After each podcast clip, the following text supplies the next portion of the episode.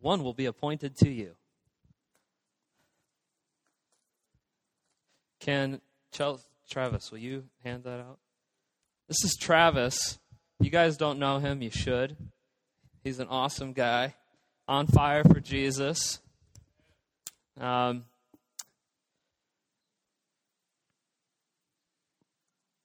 I want you guys to have a writing utensil because I believe that the message is not for God, it's for you. uh, and that there should be something that you take away from today, uh, and it's good to write it down so that later in the week you can um, later in the week you can refer to it when you go bathroom or when you're waiting for a phone call or whatever. On the back of your stepping up, it's blank. So if you run out of room, which I pray you do, on the bulletin, uh, the sermon notes, you can write on the back of your insert, stepping up.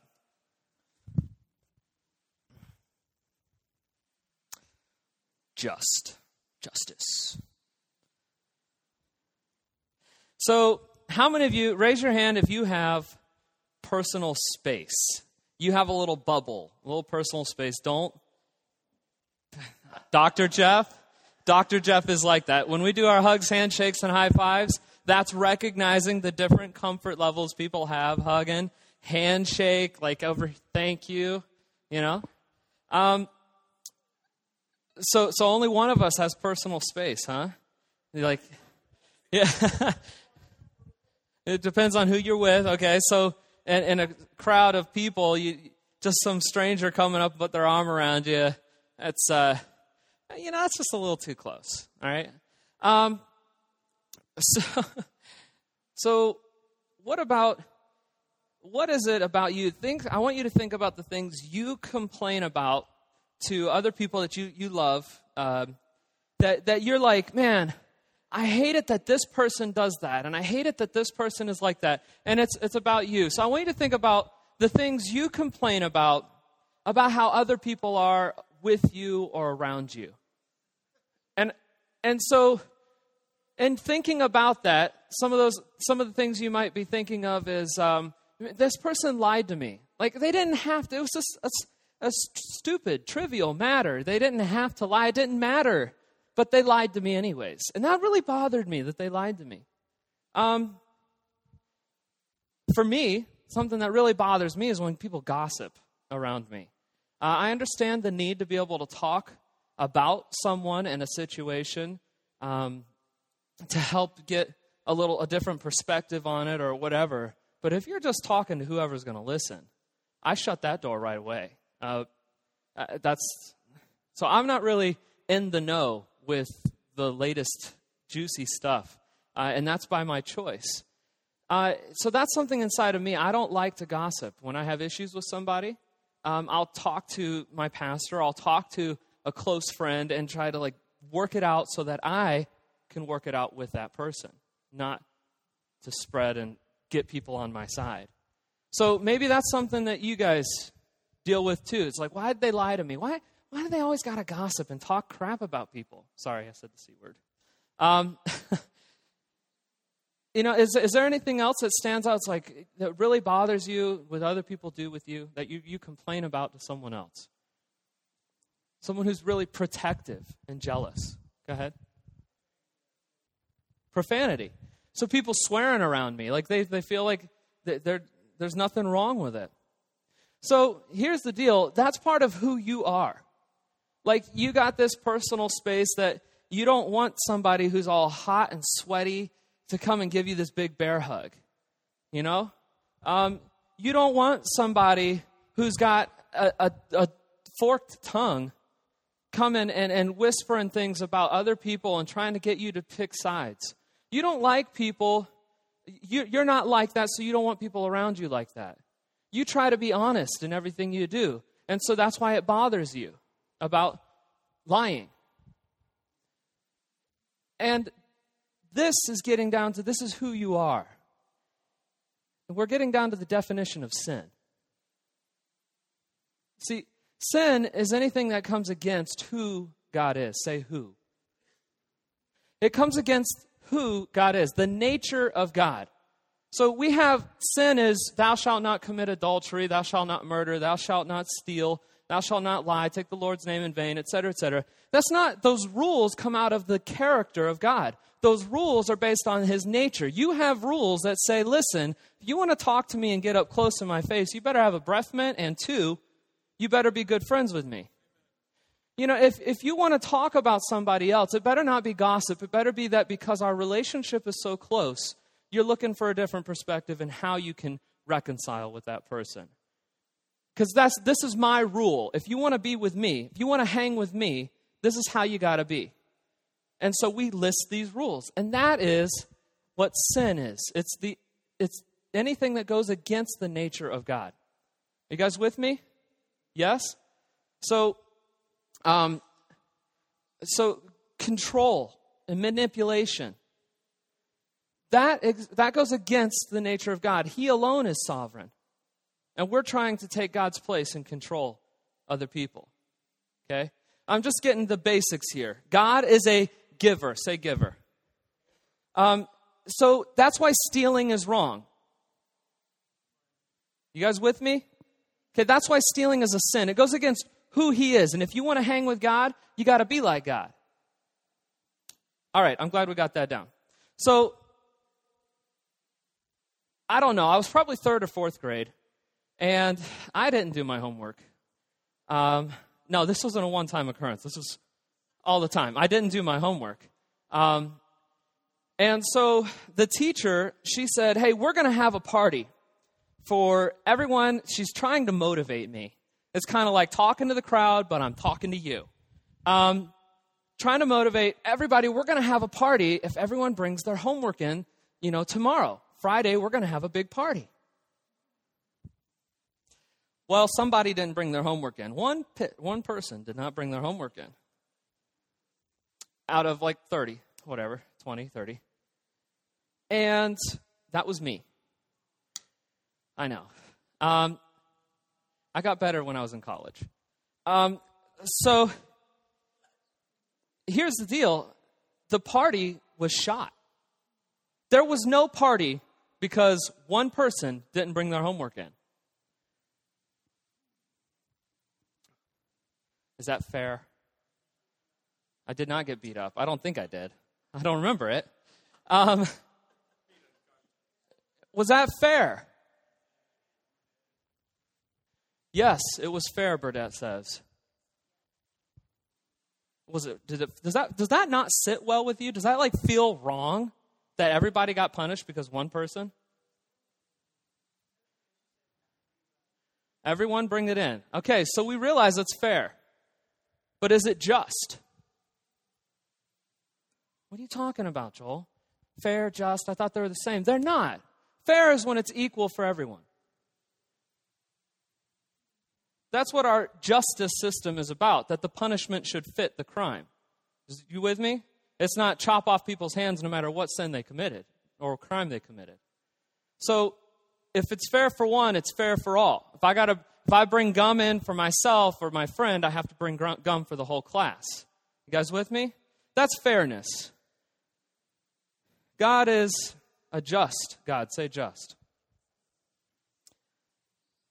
Fairness is something that we're trying, that we're teaching our kids. Uh, it's one of the pillars. It's one of the uh, the columns of character. We go in and teach character counts, and we talk about responsibility, respect, being trustworthy, caring for others. And then they throw this one in there it's fairness. And Pastor and I really, really struggled with that because we don't want kids to learn fairness. Because life is not fair. We want them to learn justice. What is justice? And so we, we took the, these kids went for a loop because we're trying to avoid the word fair although the banner says fair. Um, because fairness is really not how it is. We want to say that it's equal for everybody, but yet that's not what our whole system works on. Our economic system doesn't work on fairness. You see, pride and ego isn't that I'm content to have a car or a house or clothes. It's that I have to have a better car than them. I have to have a better house. I have to have better clothes than them. And that is what our that's what we market. to our kids. So it's not that everyone is equal, it's that one is better than the other. That's what we say, and there's this double standard. Why? Because God is not the foundation. Say moral relativity. Raise your hand if you know what that means. Oh, only one of us? All right. All right. That's okay. This is not condemning. Moral relativity. Let's break it down word by the word. Moral, right and wrong. Relativity is what's relative what is related to you, specifically to the situation or to the person. So, you guys ever heard of situational ethics? That what you believe is the right decision changes depending on the situation you're in. Okay? This is not godly. This is not biblical. All right? But that is what our culture is being permeated with. That depending on the situation, right and wrong is different. Okay? Um, moral relativity is, you've heard it phrased this way what's true for me is true for me, what's true for you is true for you. Okay? This breaks down. Because what if my truth says your truth is a lie? Am I still right? To me, I'm right. To them, what do they do with that? So you live in your own little bubble. You define your own right and wrong. You define your own rules and how you're going to live in life. And this is why we end up having somebody who walks into a movie theater and shoots up 71 people.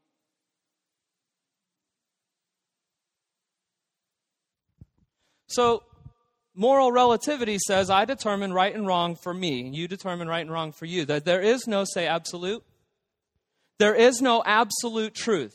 And absolute truth is something that is universal. It is wrong to rape the elderly and, the ch- and children. That's something that is almost universal across the world. People would say, I agree with that. You guys with me? Okay? That is a universal truth. It changes not. No matter what the situation, no matter how emotional the situation, the truth is the truth. That is biblical. That is godly. So,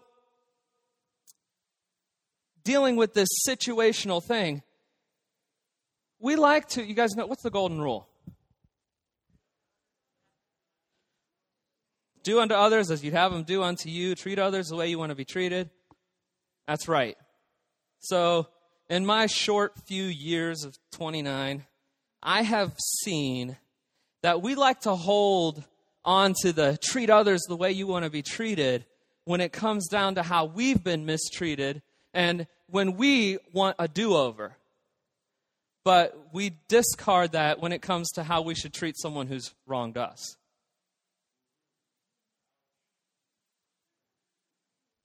Do I need to say that again? When it comes down when it comes down to it, we want that treat others the way that you that, that you want to be treated. When we're wronged, when we want a do-over, it's like treat us the way we want to we, we hold on to that and we say, "Yeah, that's that's right. You know, give me a chance." But when someone else wrongs us, when someone else is looking for a do over, we're not, you know, you had your chance. You broke that trust. So there's this double standard. Jesus says if you treat them that way all the time, you're going to be walking just like God. You treat them the way you wish to be treated, even if it hurts you. So I'm going to move on. What about our justice, the justice of man. We try to say fairness and justice, it gets all blurry and confused, which is perfectly understandable because we take God out of it. And so, the best thing that we can think of is when we take God out of it, we have to define right and wrong. Uh, we have to, for ourselves, we have to figure it out. And we, I don't know, most of the time it comes down to if 51% of the population does it, then that's right. That's acceptable. That is what your children are learning in school. So, how we, how we handle right and wrong and people who have done wrong, we end up becoming labeled for life. You see, once a sex offender, always a sex offender. Once someone's a liar, they're always going to be a liar. Once a thief, always a thief. Once a killer, always a killer. That's our justice system. Sexual offenders cannot be rehabilitated, is what we continually hear in the news. My Jesus says something different. So, people don't like the idea that someone can be forgiven or acquitted and have the opportunity to go out and commit more crimes. Does that make sense? But that's exactly what God does with us. Many people have a hard time approving of God extending salvation and forgiveness to murderers, serial killers, and rapists.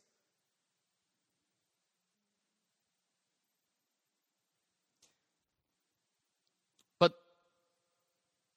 but that forgiveness is available because of what Jesus did for us, not because of what we can do to make things right. Let's look at 1 Corinthians 1 23 through 25. It's on the wall here. So when we preach that Christ was crucified, the Jews are offended and the Gentiles say it's all nonsense.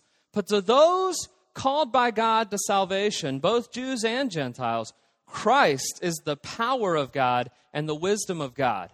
This foolish plan of God that Christ makes everything right, that Christ has redeemed it, this foolish plan of God that people don't pay the price for their sins, but Jesus did, is wiser than the wisest of human plans. And God's weakness is stronger than the greatest of human strength. Another translation says that the wisdom of God is foolishness to man, and the wisdom of man is foolishness to God. As Pastor started off, how can we, a finite being, limited in our knowledge and perception and understanding, really define an infinite being?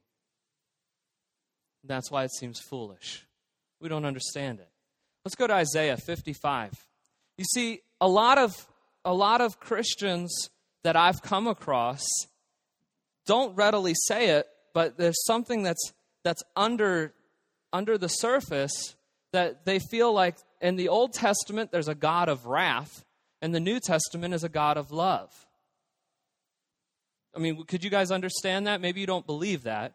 Do you understand how that perception is? Because you see God in Jericho says, Go in, kill every man, woman, child, and beast, leave nothing alive. That's his judgment on those people.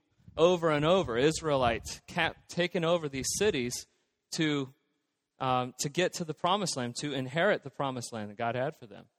So a lot of people will look at that and they'll say, man, there's a God of wrath in the Old Testament, a God of love in the New Testament. That is true. There's a God of love in the Old Testament and a God of wrath in the New Testament as well. And in fact, his wrath is seen the greatest in the New Testament. God is the same yesterday, today, and forever. He does not change. And the same God in the Old Testament is the same God in the New Testament. There's going to be quite a few Old Testament things here that I'm going to be bringing the scriptures to show you that it's not a God of wrath in the New Testament, that everything he does is motivated by love, but he is a just God. Say just. So, Isaiah 55. God says, My thoughts are nothing like, you know what? Let's read this together. Here we go. My thoughts are nothing like your thoughts, says the Lord and my ways are far beyond anything you could imagine. For just as the heavens are higher than the earth, so my ways are higher than your ways, and my thoughts higher than your thoughts.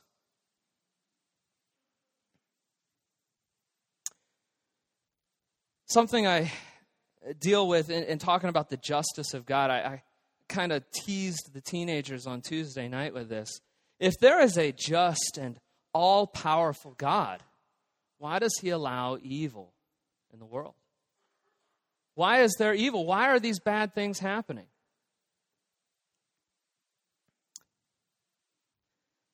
See, what is evil? Anybody? What is evil? Anything against God's will, anything against who God is. Evil, sin, anything against who he is. All right? So, what is evil? Anything that comes against God. So, what is evil? Evil is murder, rape, stealing, lying, cheating. You guys with me? Yes? This is evil. This is what we see. This person, 24 years old, who goes into the movie theater and just callously, cold, going around and just pulling the trigger. You guys are aware of this, right? Okay. Um, this happened in Colorado, Aurora. I don't know what day, though. Thursday? Midnight showing, Thursday. Um, so, how do we talk, how what, what do we do with this? Why doesn't God, in His all powerful, I dealt with a young adult uh, quite a few years ago who was molested as a child. And it's like, God, how can you, being a God of love and all powerful, why didn't you stop this? If you love me so much, why didn't you take care of me? Why all this evil? Where is the justice of God and all this wrong stuff and the evil that's happening? So let me ask you, where, where do you want God to deal with the evil? Do you want him to deal with all of it or just some of it? You can't pick and choose. You see, because where does evil, where does it happen? Do you want him to stop? Uh, evil happens at the, the murder level, the lying level, the thinking level. So where do you want him to stop it? Because here's the deal you and I would be eliminated because we think evil thoughts.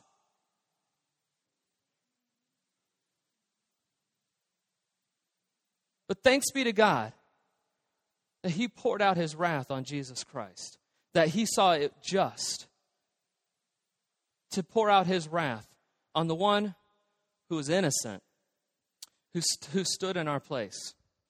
See, there was a day of reckoning where all these things and all these evil acts that it there was a day of reckoning and there will be a day of reckoning. Let's look at this in Colossians chapter 1, 19 and 20. Let's read it together.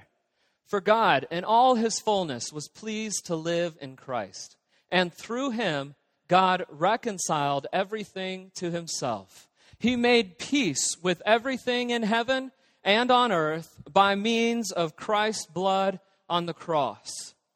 See, he was pleased to live in Christ and through him to reconcile, to make right what was wrong through Christ's blood on the cross. That's what he did. There was a day of reckoning where he dealt with evil. And there will be. Let's look at Philippians 2 9 through 11.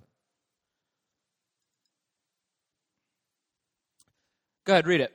For this reason also, God highly exalted him, him is Christ, and bestowed on him the name which is above every name, so that at the name of Jesus every knee will bow, of those who are in heaven and on earth and under the earth and that every tongue will confess that Jesus Christ is Lord to the glory of God the Father. Whether or not you want to acknowledge that today, you will. You will see God's infinite justice come the end of time. There will be a day of reckoning. And it, though it may seem mysterious or a complete farce to you right now, you will see who he truly is, and you will be guilty, or you will be proven innocent based on your confession of faith in Jesus Christ today. So here's four points about the justice of God. You can write this down. Point number one, and unfortunately, it's not going to be on the screen unless you want to type it on the fly, whatever. Um, point number one God gives us choice.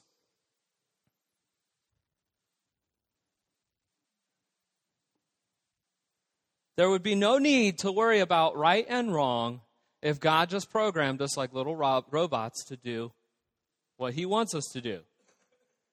But in His justice, He gives us choice. Let's look at Deuteronomy 30. Verse 19 and 20. I call heaven and earth to witness against you today that I have set before you life and death, the blessing and the curse. So choose, say choose. So choose life in order that you may live, you and your descendants. I set before you, it seems pretty obvious, black and white. Don't make any gray areas. I'm not. Life and death. What's it going to be? This is the justice of God. Point number two. Any questions about that? Okay. Point number two. In spite of our choices, in spite of our choices, God his God's mercy is refreshed every morning. God's mercy is refreshed every morning. Yes. Yes. And that's that's exactly what our our society and our culture wants to say. Our culture wants to say, "No, he can't be innocent. He can't let him walk. No, don't give them another chance."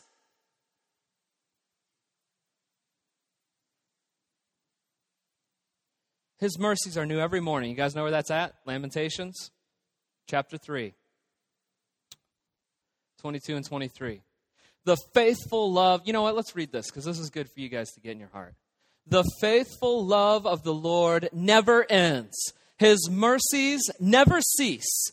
Great is His faithfulness. His mercies begin afresh each morning. Something I love about my wife, she says it's always morning somewhere. Each moment, His mercies are fresh. Each moment, His mercies are fresh. So, in spite of our choices, His mercies are fresh every morning, every moment. And that's because of His love. Love and justice go hand in hand. Point number three through Christ, comma, through Christ, God made, and emphasize that if you want to bold it, capitalize, italicize, underline, all three, five, whatever you want to do. Okay? God made a way for us to be righteous. This is the justice of God that seems foolish to man. He gives us a choice. In spite of our choices, He still has mercy.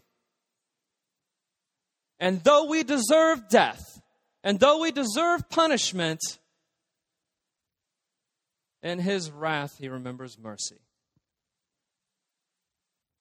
And he pours it out on Jesus, the perfect sacrifice, the only sacrifice.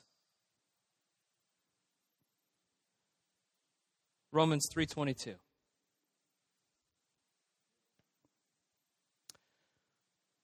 Let's read this we are made right with God by placing our faith in Jesus Christ. And this is true for everyone who believes, no matter who we are or what we have done. Let's read that again. We are made right with God by placing our faith in Jesus Christ. And this is true for everyone who believes, no matter who we are or what we have done. God made a way. See, He made a way, He found a way to pardon us. Man, our justice system would be totally messed up if we implemented that. Find a way to clear the guilty.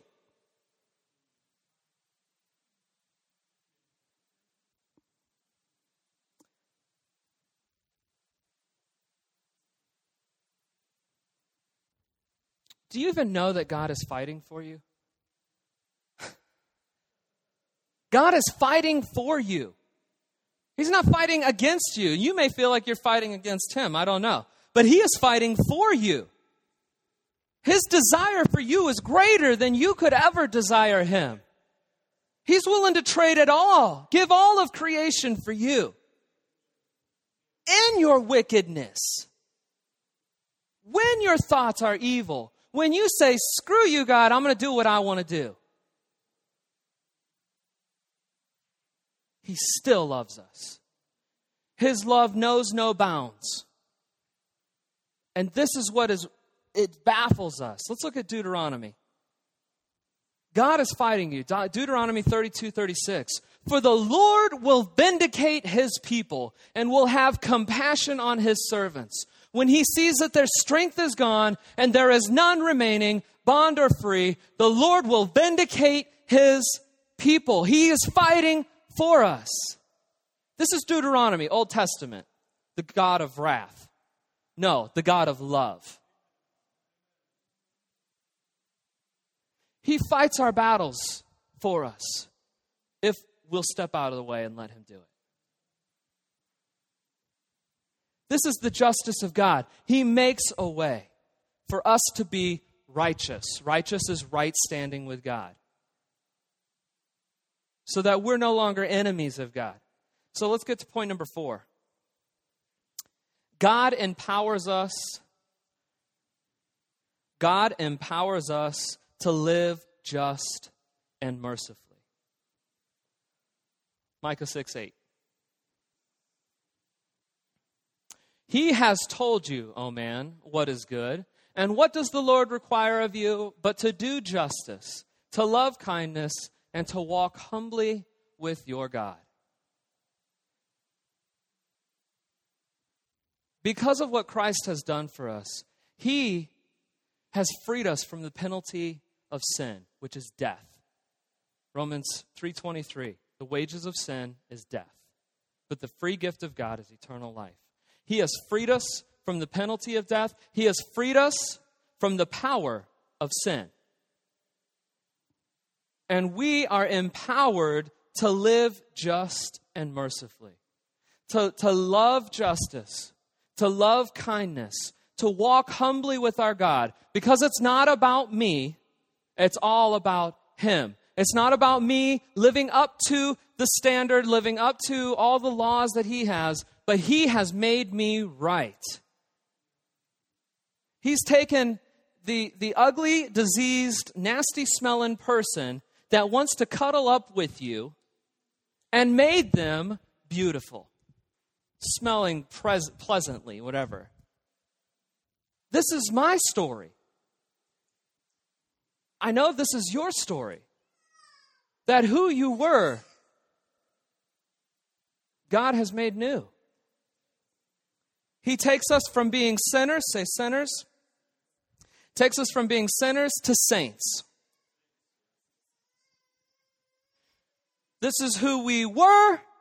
Now, this is who we are. This is the justice of God, not your mental assent, not your goodness, and all of a sudden you figured it out, and it's like, duh, I know how to live life now. No, this is the goodness of God, the justice of God. That this is who I was, but now because of my faith in Christ, I am a new creation. I am pure and holy, blameless in the sight of God because of Jesus and Him alone. And so now you are a saint. You are not a sinner saved by grace. That is a former title. That is what you used to be. We need to stop holding on to that because that is not how God sees you. You are a saint that chooses to sin. You are no longer bound to sin. The power of sin has lost its hold on you because of Jesus Christ and what he did on that cross. You are free from the sin and you have a choice now to choose life or choose death, to choose God or to choose sin and your own selfishness. You are a saint. You are not a sinner saved by grace. I'll get into that in another message. I was going to preach that today, but I'm not.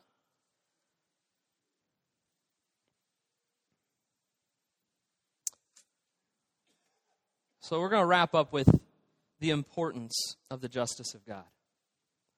Let's look at Ezekiel 36. Another Old Testament passage.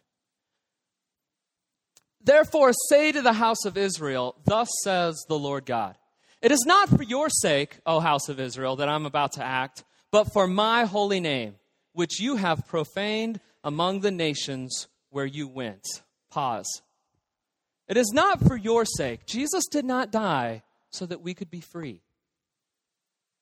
He died so that we could have relationship with God And in that relationship, we have freedom. It's not some self help thing, it's a relationship thing. So, even though you profaned my name uh, among the nations,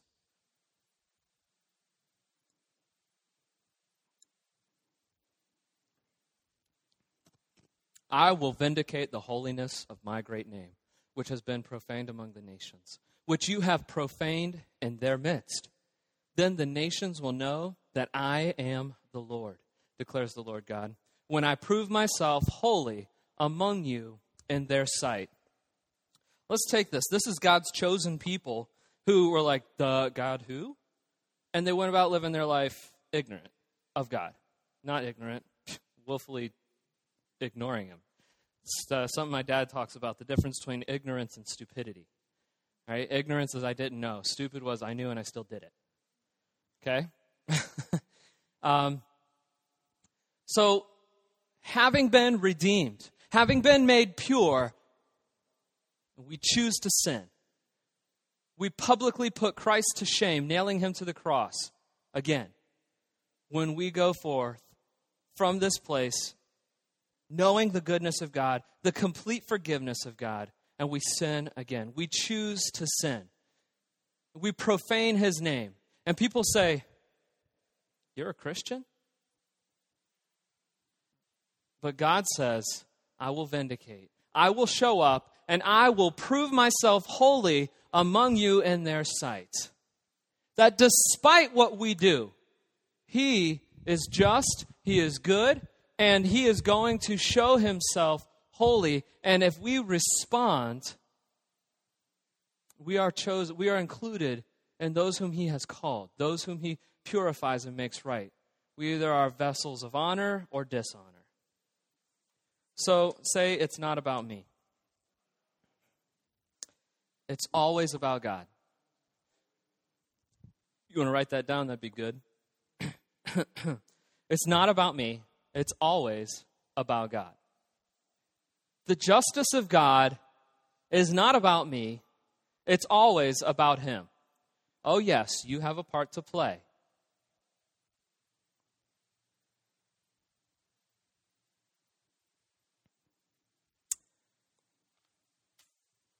The Bible says that God is just, but it is His character that defines what being just really is.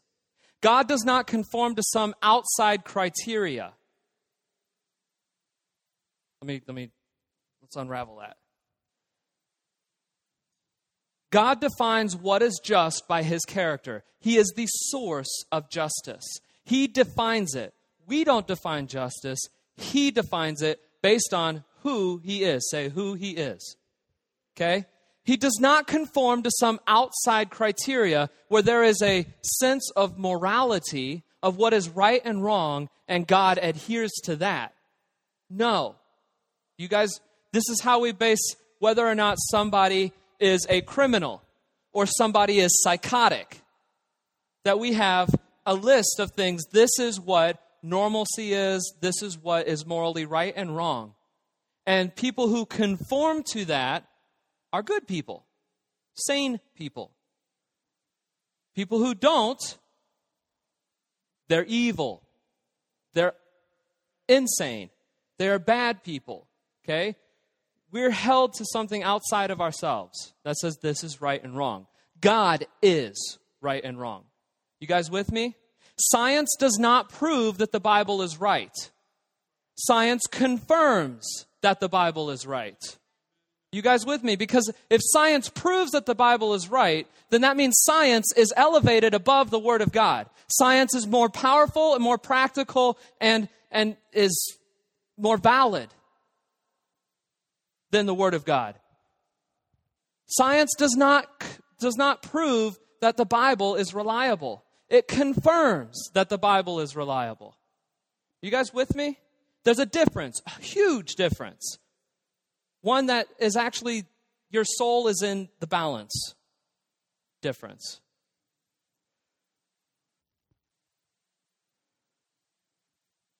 It's not about us, it's always about God. and who he is, what he says justice and morality is. So let's look at Jeremiah 112. Then the Lord said to me, You have seen well, for I am watching over my word to perform it. It's always about Him. He is watching over it, He will perform it. He will do what He promised to do. He is not a man that He would lie. It's always about Him. Isaiah 45 9.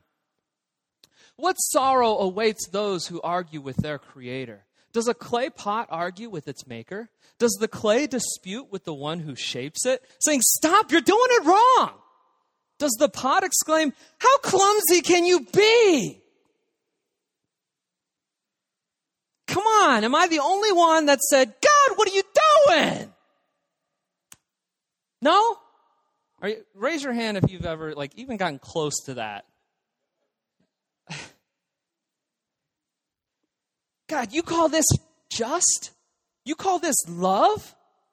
I don't understand. Why, why would we bury a girl on, on Wednesday who's only 37 years old and leaving a teenager behind?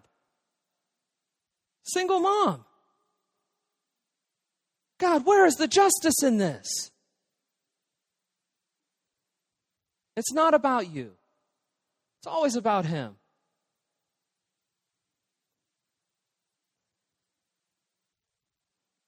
I don't want to hold the gavel in my hand. See, God is, and this is part of another attribute of God, and we're not going to, we'll get into that in another message, but God is the one who understands all choices. We don't understand every choice. He sees how far reaching the consequences of this choice go. We don't. And in His infinite wisdom, and everything he sees, the big picture, he tells us our life is a vapor. You're not promised tomorrow. Though we don't think it's very fair that somebody should die, I don't know that anybody is ever happy that someone else died that didn't wasn't evil, didn't deserve death. A, a loved one I don't think anyone's ever happy that that person finally passed away unless unless we've embraced the truth of God's word and we know that this is not the end but only the beginning of bliss for them. But even in that there is sorrow in our heart. And there's that desire, could we just have one more day? But God in his justice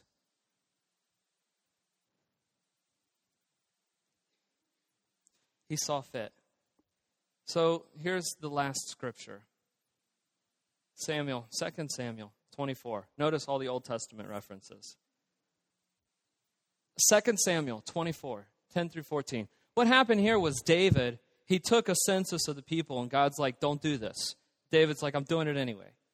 And so now afterwards, David's heart troubled him after he had numbered the people. So David said to the Lord, I have sinned greatly in what I have done. But now, O Lord, please take away the iniquity of your servant, for I have acted very foolishly. Raise your hand if you've done something you knew you shouldn't have done and you're broken before God.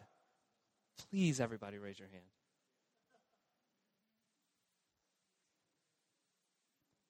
And you know that God, you are just in your judgment. I am guilty, guilty, guilty, and whatever you say, you are just in it. You are right in whatever sentence you give me. I am guilty. And this is where David's at. So when David arose in the morning, the word of the Lord came to the prophet Gad, David's seer, saying, Go and speak to David. Thus, says, thus the Lord says, I am offering you three things. Choose for yourself one of them, which I will do to you. It's kind of like the genie in a bottle thing. But it's not three wishes, it's three consequences. Here's the deal God says, You've done something. You went on your own wisdom, on your own counsel, and I'm going to give you three things, three, three consequences. You be the judge. You pick it. So Gad came to David and told him, and said to him, Oh, by the way, sorry, pause. That's, that reminds me of like what we do with our kids. My dad even did it to me. Okay, you be the parent. How am I supposed to answer this? How am I supposed to respond to this decision you did? You willfully did something you knew was wrong, Joel. do you guys ever do that to your kids? Where it's like, okay, you know what? You be the parent. You decide what should your punishment be. Do you want to be grounded from this? Do you want to be spanked? Do you want to whatever? And this is what God's saying. David, you have shall 7 years of famine come to you in your land? Or will you flee 3 months before your foes while they pursue you? Or shall there be 3 days pestilence in your land? Now consider and see what answer I shall return to him who sent me. Then David said to Gad, I am in great distress. Let us now fall into the hand of the Lord, for his mercies are great, but do not let me fall into the hand of man. He's saying, I'm not going to hold that gavel. He's saying, you know what, God? No, I trust your mercy. In your wrath, remember mercy. I trust your justice. So, you know what, God? I'm not going to pick. I put it back on you. Don't let me fall into the hands of my enemies. Whatever you decide. Is there the next verse? That's it? Okay. The rest of it is that God had pestilence come over the whole land for the length of time that he said that it would be. Um, three days. So you could have seven days of famine. You'd be pursued and hunted down like a dog uh, by your enemies, or three days of pestilence. And God, in His mercy, chose the, the easiest one, or whatever the three, three days of pestilence. That, ironically, we come back around to one man's action affecting everybody else. David's one choice affected everyone else. So, the point that, not the point, I'm not trying to prove a point. Where we're, where we're wanting to head here is allowing God to be just in your life, seeing the justice of God in your life. And um, I'm going to read this, this uh, poem essay. It's actually a devotional from Charles Spurgeon. Uh, it's it's old, so it's got the uh, like King James feel, but it's really poetic. I think you guys will like this. It's called "Why Go I Mourning?" Sadness mourning. Canst thou answer this, believer? Canst thou find any reason why thou art so often mourning instead of rejoicing? Why yield to gloomy anticipations? Who told thee that the night would never end in day? Who told thee that the sea of circumstances would ebb out till there should be nothing left but long leagues of the mud of horrible poverty? Who told thee that the winter of thy discontent would proceed from frost to frost, from snow and ice and hail to deeper snow and yet more heavy tempest of despair? Knowest thou not that day follows night? that flood comes after ebb, that spring and summer succeed winter? Hope thou then, hope thou ever, for God fails thee not. Dost thou not know that thy God loves thee in the midst of all this? Mountains, when in darkness hidden, are as real as in day, and God's love is as true to thee now as it is as it was in the brightest moments. No father chastens always, Thy Lord hates the rod as much as thou dost. He only cares to use it for that reason which should make thee willing to receive it, namely, that it works thy lasting good.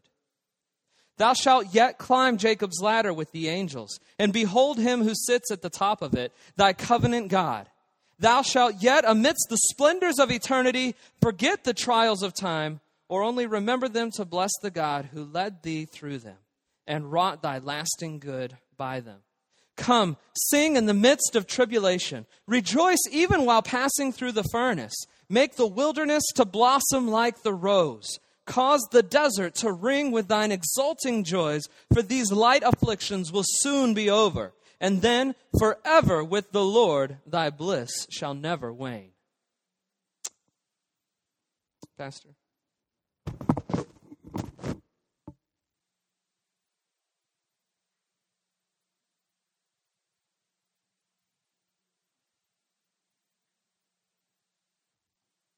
Well, I hope you have a greater understanding of the justice of God. Joel said, though we may be 100% guilty, 1 John 5 is one of my favorite, 4 verse 20, sorry, is one of my favorite verses. It talks about God is love, but then it goes on and talks about because God is perfect, he has perfect love. There's no punishment and no fear of punishment with perfect love in our law system, when you break the law, there's a fear, isn't there? There's a fear because you know that punishment is, is, is coming, it's, it's, it's on the horizon, that you're going to get somehow what you deserved. And yet with God, that's not what happens. We don't get what we deserve. That's called mercy. Amen? That's called mercy. So though we're 100% guilty, we end up 100% salvaged. How many of you have been salvaged? You've been salvaged. You know what that was? You were junk to somebody else, but you were priceless to God. You were trash. Your life was trash, but somebody saw purpose and value and saw something good in you, and that's God who says, I'm not done with you yet. That's why his mercies are new every morning because he says, You get another do over. Yes, another one. Aren't I going to run out of do overs, God? And he says, Not a chance. Guess why? Because he's that great. Here's what I want you to do I want you to give up this morning. There's a couple things that, that hinder us really about being able to receive the justice of God and, and to endure in the middle of it. If you remember to the seven the letters to the seven churches, the last book of the Bible, it says to him who endures. Endurance is a major principle of the Christian faith. Because there's all kinds of stuff that, that's going to come at you that makes you want to just say, cash it in and say, no way. Here it is. It's called, how many of you have heard the victim mentality? You know what the victim mentality is? It means that somebody's done something to you that you didn't deserve. And then you're looking to blame somebody for it. And we can live with the victim mentality where we never really see the justice of God. We feel like life wasn't fair. And we buy into a mindset and we buy into a lifestyle. And that is that I'm a victim, that something bad. Oh, if you only knew. You have no idea what happened to me. You have, and, and that's a victim mentality. See, here's the thing you're either a victim or you're a victimizer. Sometimes it's at our hands that we victimize other people. Why? Hurt people hurt people. We don't intend to, but that's what happens to us. Guess why? Because we're not operating with the justice of God. That His justice says, uh, you know what? How many times do I forgive? That's exactly what I'm going to do. And I don't forgive only a certain list of things. I'm going to wipe the slate clean just like God does, to my own peril. Just saw a news report about two teenage girls who were slow, uh, sold into to uh, uh, slavery uh, sex trade down in Mexico. They were abducted, ultimately raped, 23 men put into a brothel and forced to, to perform. One escaped. Do you know what she says on the interview? I've come to the place of forgiving them. She didn't explain any of their actions. She didn't defend anything. She just she didn't defend herself. She didn't make herself self-righteous like look at me, I'm willing to forgive them. She just, it was so matter of fact, I thought, wow, that's real forgiveness. She added nothing to it, just that I've come to the place of forgiving them and not holding them responsible for what happened. Wow. Folks, if you've been a victim and that's what part is your struggle with God is that you feel like He's disappointed you, He's failed you, He's not fair, He's not doing what is right you may be guilty of crying out to him, the potter, and saying, Why didn't you do this? And why didn't you do that? And why did you allow this? And that's where we just lay it down and say, Hey, here's what I can do. I can entrust myself to a loving Creator for doing what is right.